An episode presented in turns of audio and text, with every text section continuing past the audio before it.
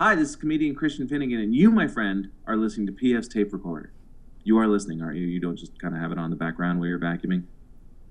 Hello? Hello?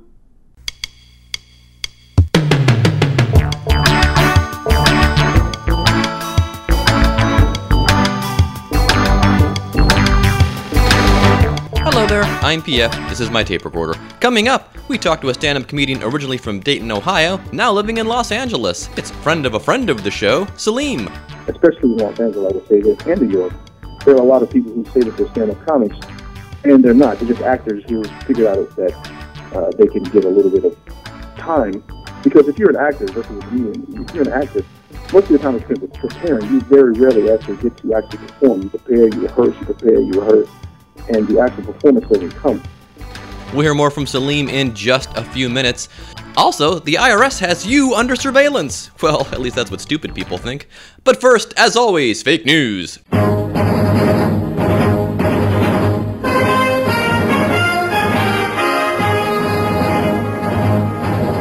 And now, fake news with me.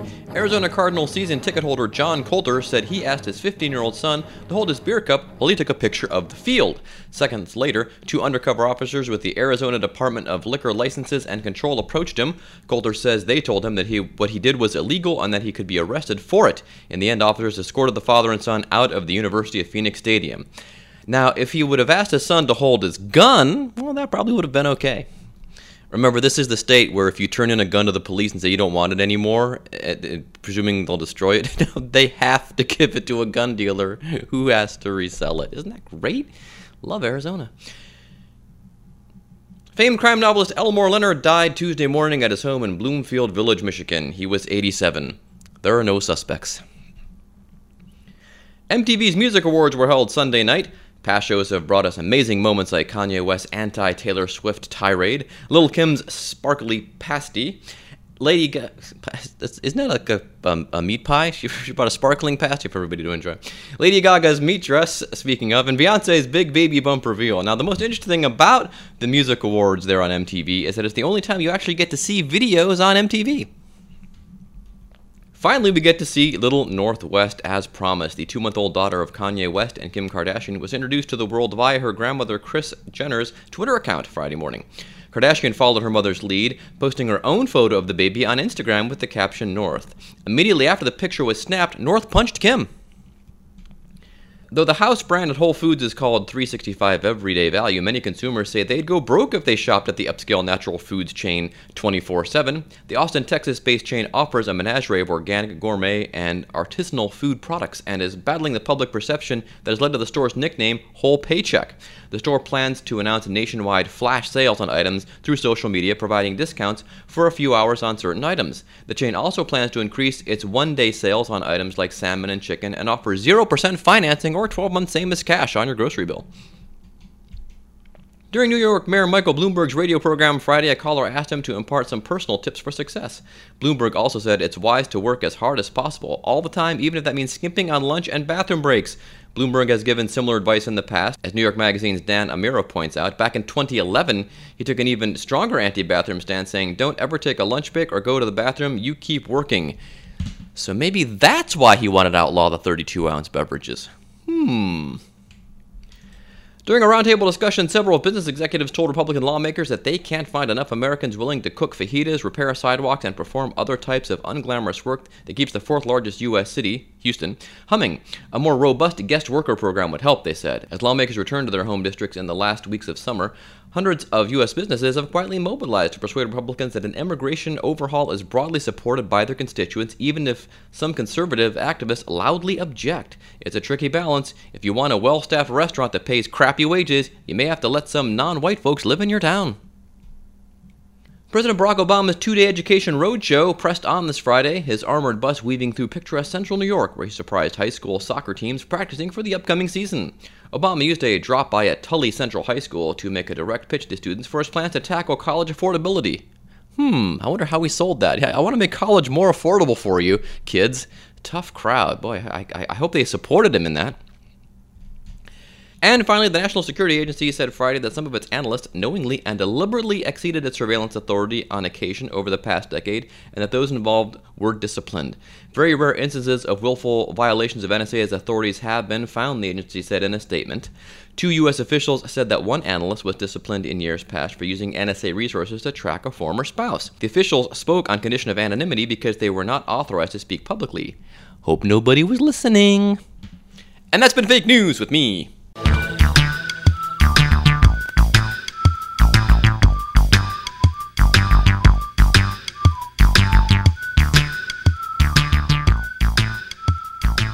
Apparently they're still trying to keep the IRS scandal, and I'm making those hideous little air quotes with my fingers right now, alive, and it's what I didn't realize until I was watching a football game on Saturday night. The Browns were battling the Indianapolis Colts, and the TV station in Dayton was kind enough to show the game on their HD channel. Yay, WHIO Dayton, now my favorite TV station. Anyway, I saw this hilarious commercial put together by the Tea Party folks about the evils of the IRS. Now, first, let me start by saying, hey, look, nobody likes the IRS. We need to pay taxes, but, I don't think anyone really loves the idea of having to pay any more than they have to. And in years past, years ago, like the 70s and 80s, the IRS was noted for, if they thought you owed taxes, they thought they were kind of above the law and could do, a lot of really awful stuff to you if they thought that you owed them, whether it was accurate or not. So anyway, with that in mind, they have this commercial called Reform the IRS, and they have a couple of them, but I thought this one was the most hilarious. Now, reform the IRS, never a bad idea to have oversight over a big government agency. I'm right there with you, but take a listen to this. The Internal Revenue Service has admitted they're targeting Americans. Okay, first of all, they're showing this really huge computerized war room with computer monitors. I don't know if you've ever been to the IRS before.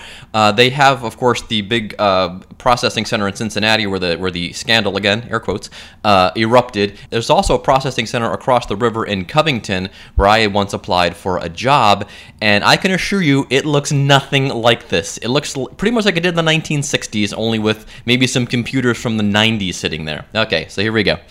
Pull that one. That's right, the IRS, targeting Americans for their political beliefs. Okay. Now, what they've cleverly done here is they've taken the NSA scandal, which is much more of a scandal, by the way.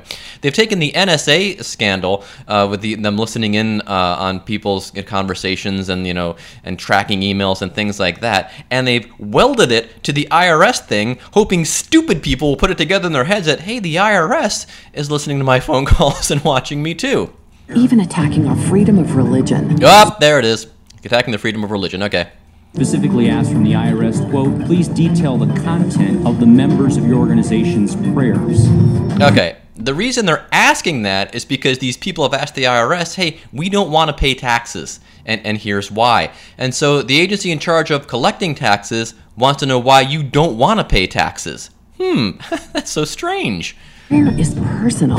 What's she praying about? And protected. Turn it up.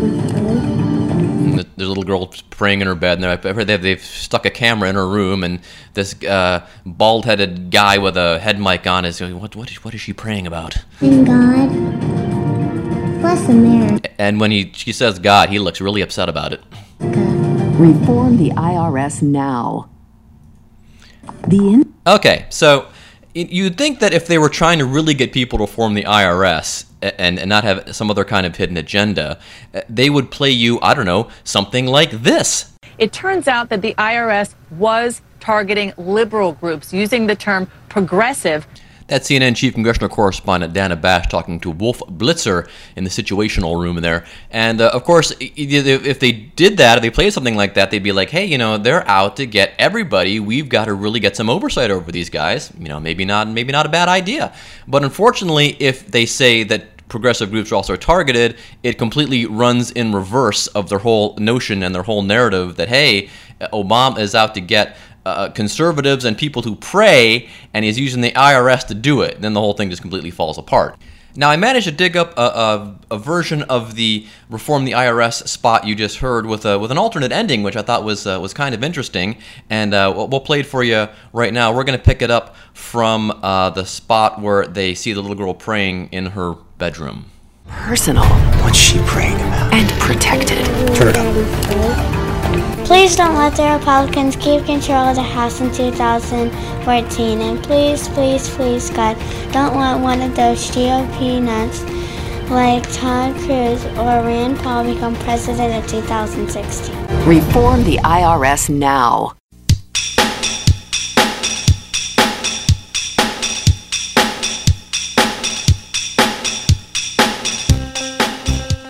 Saleem is a stand-up comic originally from Dayton, Ohio, and he's a good friend of our friend Jim Lugers, now of Indianapolis, Indiana. And Saleem was kind enough to take some time out from his busy, busy schedule to chat with us. Here is our talk with Saleem.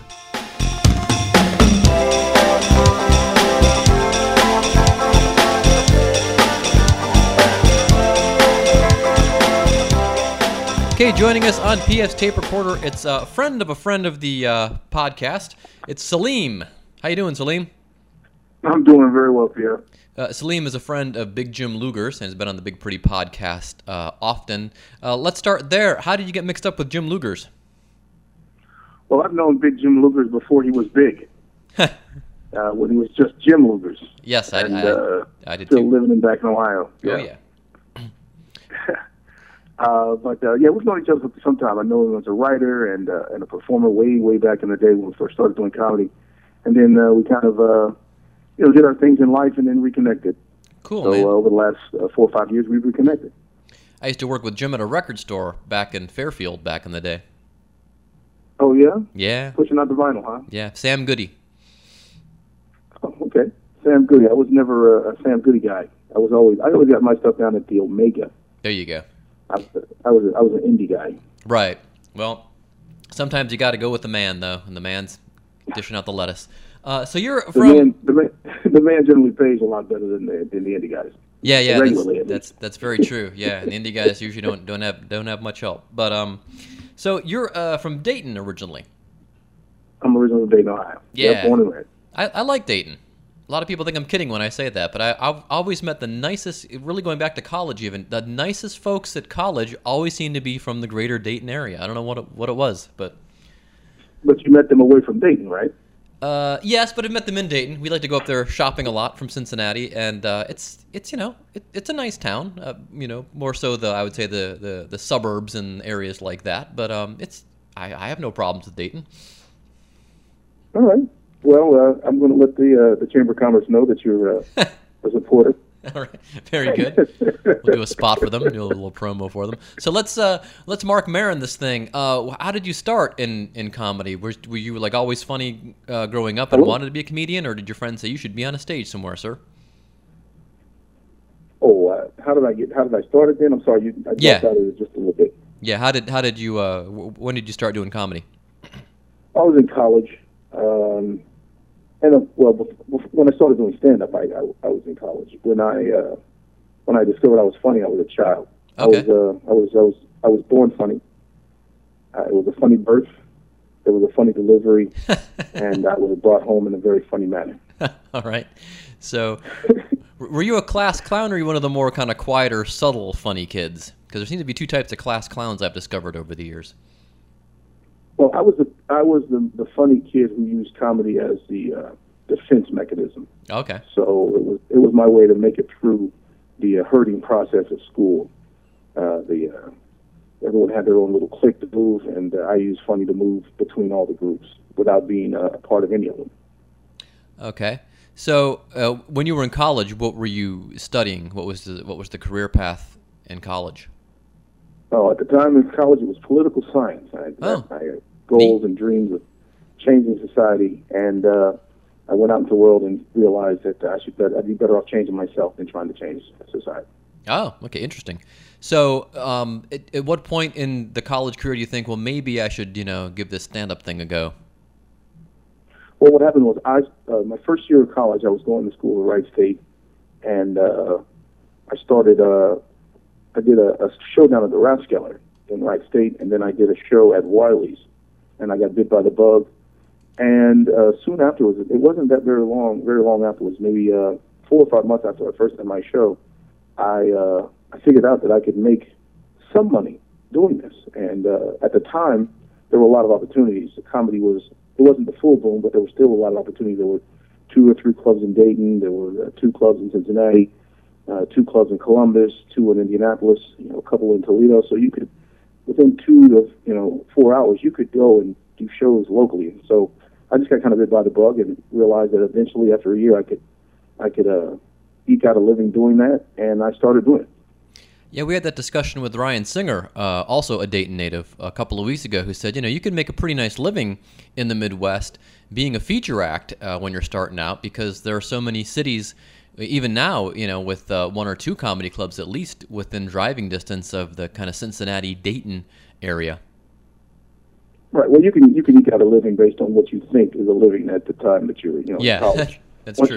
Once you kind of you know, grow up a little bit and try to put together a life outside of just getting from hotel to hotel with the gas money. Yeah. And you realize that you have to do a little bit something more to make it happen. Sure. Well, it's a progression. So where did you go from there? After doing, featuring around the area, when did you feel was like the next big push after that?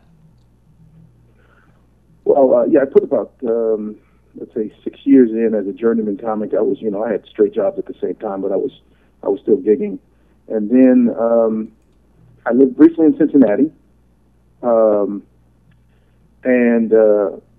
from there we moved to Los Angeles. I was married at the time, and we had a child coming, so before the child came, we decided to move before the baby was due to Los Angeles, and we moved out to L.A., and because that's where the industry is. You have to go, at the time, you had to go either to L.A. or New York, and right. I chose Los Angeles.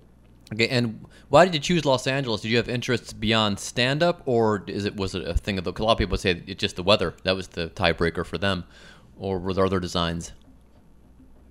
Well, yeah, the weather... We also had more friends in L.A. than we had. There was a little bit more social connection in L.A. than there was New York. And so that's what tipped it towards... that and the weather absolutely tipped it towards the West Coast. Okay. And so how have things been working out for you on the West Coast? What other vehicles for comedy have you discovered apart from doing your stand-up out there? Well, you know, there's acting opportunities, there's, commercial opportunities, industrial opportunities, networking opportunities in Los Angeles, and that are, you know, available out on the West Coast. And I've had the, fortune and pleasure to be able to perform on television, make appearances on national TV, and do small roles in films and commercials. So those opportunities are out there, and they're fun. You learn.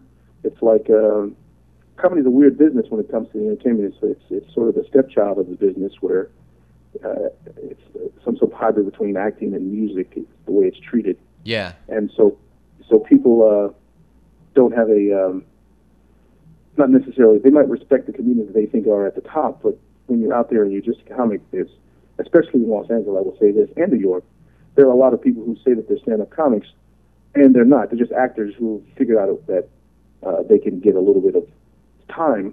Because if you're an actor versus a comedian, if you're an actor, most of your time is spent preparing. You very rarely actually get to actually perform. You prepare, you rehearse, you prepare, you rehearse, and the actual performance doesn't come. But as a stand-up, you actually are performing, and that's the advantage that comics have over actors is, in general, if they're applying their craft, they're actually performing in front of audiences. And so a lot of actors in Los Angeles and New York will do that because they'll get in front of an audience, one, and then they use it as a vehicle to get seen, you know, through industry, talent management, producers, whatever. So there's an added skill set there for comedians. Absolutely. Yeah, that's the thing I've heard lately from people like Mark Marin and Andy Kindler, is that there seems to be kind of this reaction to people that maybe only do stand-up comedy on occasion or as a sideline, and which includes me. I go do the pro-am at Go Bananas every now and then. And I'm loath to call myself a comedian, but I do stand-up. I'm not trying to encroach on anybody's territory, but it's like if I was a singer, I would say, well, I sing occasionally. You know, I tell jokes occasionally. I don't, you know, but then I kind of feel this reaction back that's like, well, I'm not really a comedian because I'm not doing it, you know, several times a week like the rest of the guys are. So it's...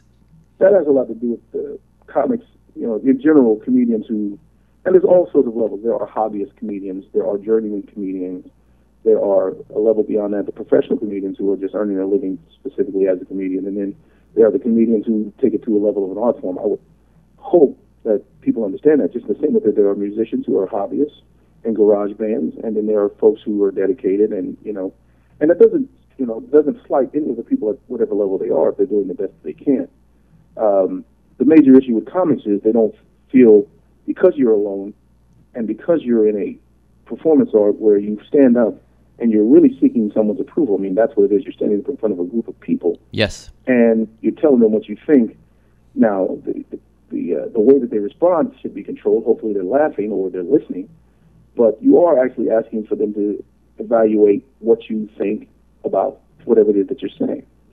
And so comics will give away a lot of power to other people because they're so into what other people think.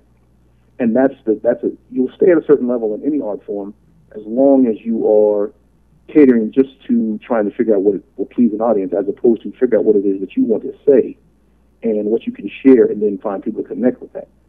So that happens at every level in every art form, and at the highest level of comedy is when it's transcendent, when you can say something that's important to you but also makes people laugh. That's the kind of stuff that changes, the dynamic, that elevates it from say working or a hobbyist or whatever into an actual art form. And I believe comedy is an art form. Oh, definitely. Well, as I always like to say, I am. You have a lot of people that are comedians that do podcasts. I'm a podcaster who occasionally does comedy. So, yeah, everybody has a podcast. Yeah, and some, and I'm often, people come to me for advice on it. Of course, I always say, I'll make it about something. You don't have to have a podcast just to have one. But people, it's just when you think everyone's got it covered, a comedian or somebody comes along with another idea and says, I'm going to do a podcast about this thing and make it funny. And you're like, oh, well, I'm surprised no one thought of that yet. Exactly. As long as you have an idea, and there will be constantly new ideas that are coming. So you just have to give your own, whatever that idea is, a take. So if you're funny, it's not necessarily enough just to be funny. It is important to be funny about something. Yes. So what ultimately would be your big career goal? What's the trajectory your comedy is taking? What would be the ultimate gig, the ultimate career for Saleem? My goal is to break through and to a wider audience, which is give people to what I'm doing. I think that I'm doing something that's a little different than a lot of the mainstream comics that you see, and I'm trying to find a vehicle for that. I'm not talking about like a television vehicle. I'm more talking about venues and audiences and vibrations of places that did what I'm doing. And I'm really at the point where I'm just trying to look for 1,000 solid, serious fans, 2,000 solid, serious fans, because I think that if I can break through to one of these bigger sort of distribution that gets seen through them, that it's going to elevate me to where I want to be, which is touring 25 weeks a year in the top 25 major markets in the nation, and then spending another 20 weeks across the world. And I've had success. I've had more success internationally than I've had here in the States, and I get it. I dig it. Yeah, I've talked to a lot of guys lately that are like that. What do you owe that to? Is it just that you just connect better with the overseas mindset, or is it you're just bringing this American perspective to them in a funny way? What do you owe that to? It starts off because comedy is considered a profession in other places. It's not considered a profession here in the United States. In general, people look at comedy a different way here. They think that anyone can do it. They think that artists shouldn't be paid, and comics, don't insist on raising the level of what they will and won't do. They're willing to, not work as a collective. I'm not talking about some sort of union. I'm just talking about talking out loud about what's really going on. What is going on as far as a business, as opposed to, just showing up and I'm happy I got a set, and and you work in a place and you got $5 and the club made 5,000 and you don't understand, what happened. Yeah. Someone is coming. No one goes to comedy clubs to see the brick walls. Yet, and that's no disrespect to any comedy clubs. I mean, they're big on the venues, but people come to see funny people. They come to see Louis C.K. They come to see the names. They come to see people that they connect with. And so you have to be that person, and you have to understand that you have the power as an artist. It's harder to take that ground, but you have to insist at some level that your art has some sort of worth. Yep. Well, cool. That's, I know Jackie Kashian, comedian's a big proponent of that as well, about comics just communicating with each other about what's going on in the business. So helpful advice to those out there listening that are starting off in the comedy business. Yeah, absolutely. And I totally agree with Jackie Kashian in most every single thing. She's a very funny lady and a good friend. Cool. All right, sir. Well, thanks for taking the time today. This will be in print and online in CityBeat the week you're in Cincinnati. The podcast will drop a week from Sunday, and I thank you for taking the time out of your busy, busy schedule. Thank you so much. I appreciate it, Pete. All right. Oh, thanks, Saleem. Thank you. All right, bye.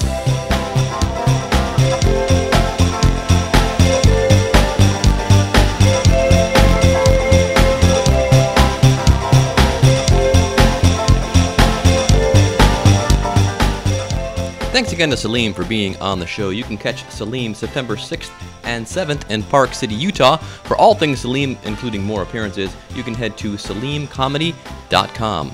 So, kids, would you like to hear a song? Well, a friend of the show, Andy Hawk, off of Andy Hawk and the Trainwreck Endings, last week sent me a picture of the Beach Boys, an autographed picture of the Beach Boys. Well, of parts of the Beach Boys. You may know that since their big 50th reunion tour, they have now split back into two different camps.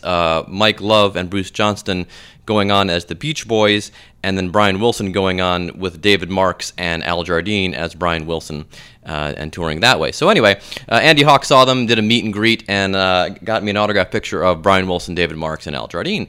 And I'm not sure if payola is a thing in the podcasting business, but hey, that worked for me. So we're going to play a tune from Andy Hawk and the Trainwreck Endings. This is off his CD, Sorta, Kinda, Maybe, and with this CD you get a bonus disc, and we're going to hear a track from the bonus disc. I was kind of listening around and thinking, you know, usually I play the poppy stuff or, you know, the fast rockers or things like that, but I'm going to play a song called From the Word Go, a little bluesy for you. I thought I'd broaden all of our horizons here. So here we are with Andy Hawk and the Trainwreck Endings, From the Word Go, on PS Tape Recorder.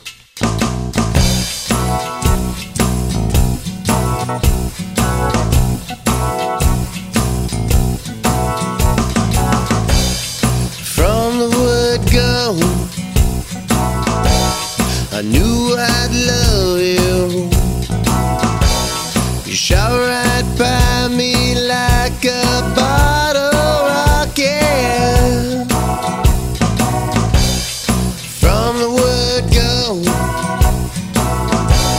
your crazy voodoo made me want to put my head right through my pocket.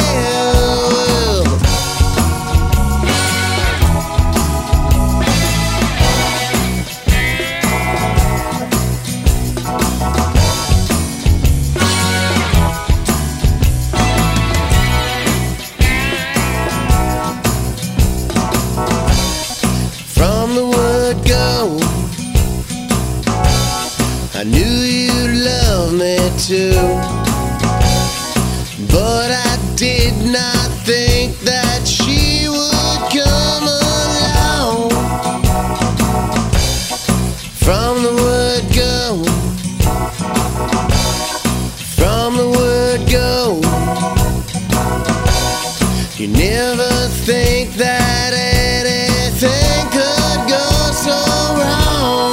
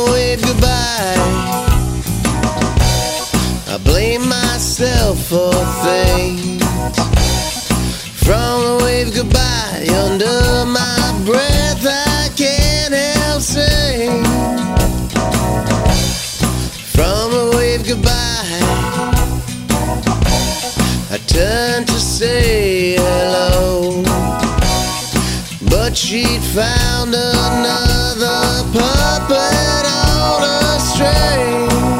Well,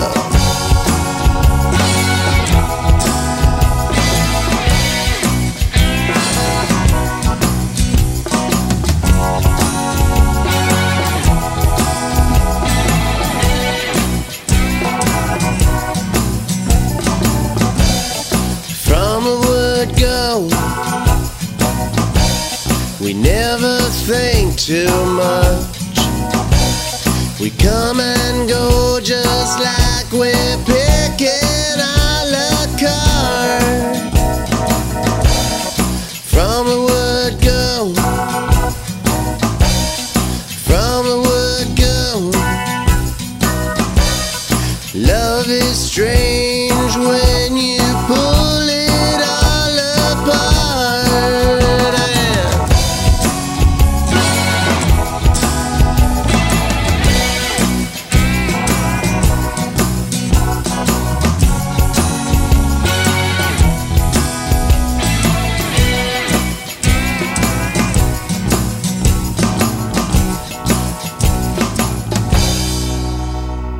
Andy Hawk and the Trainwreck Endings from the word go. Isn't that nice?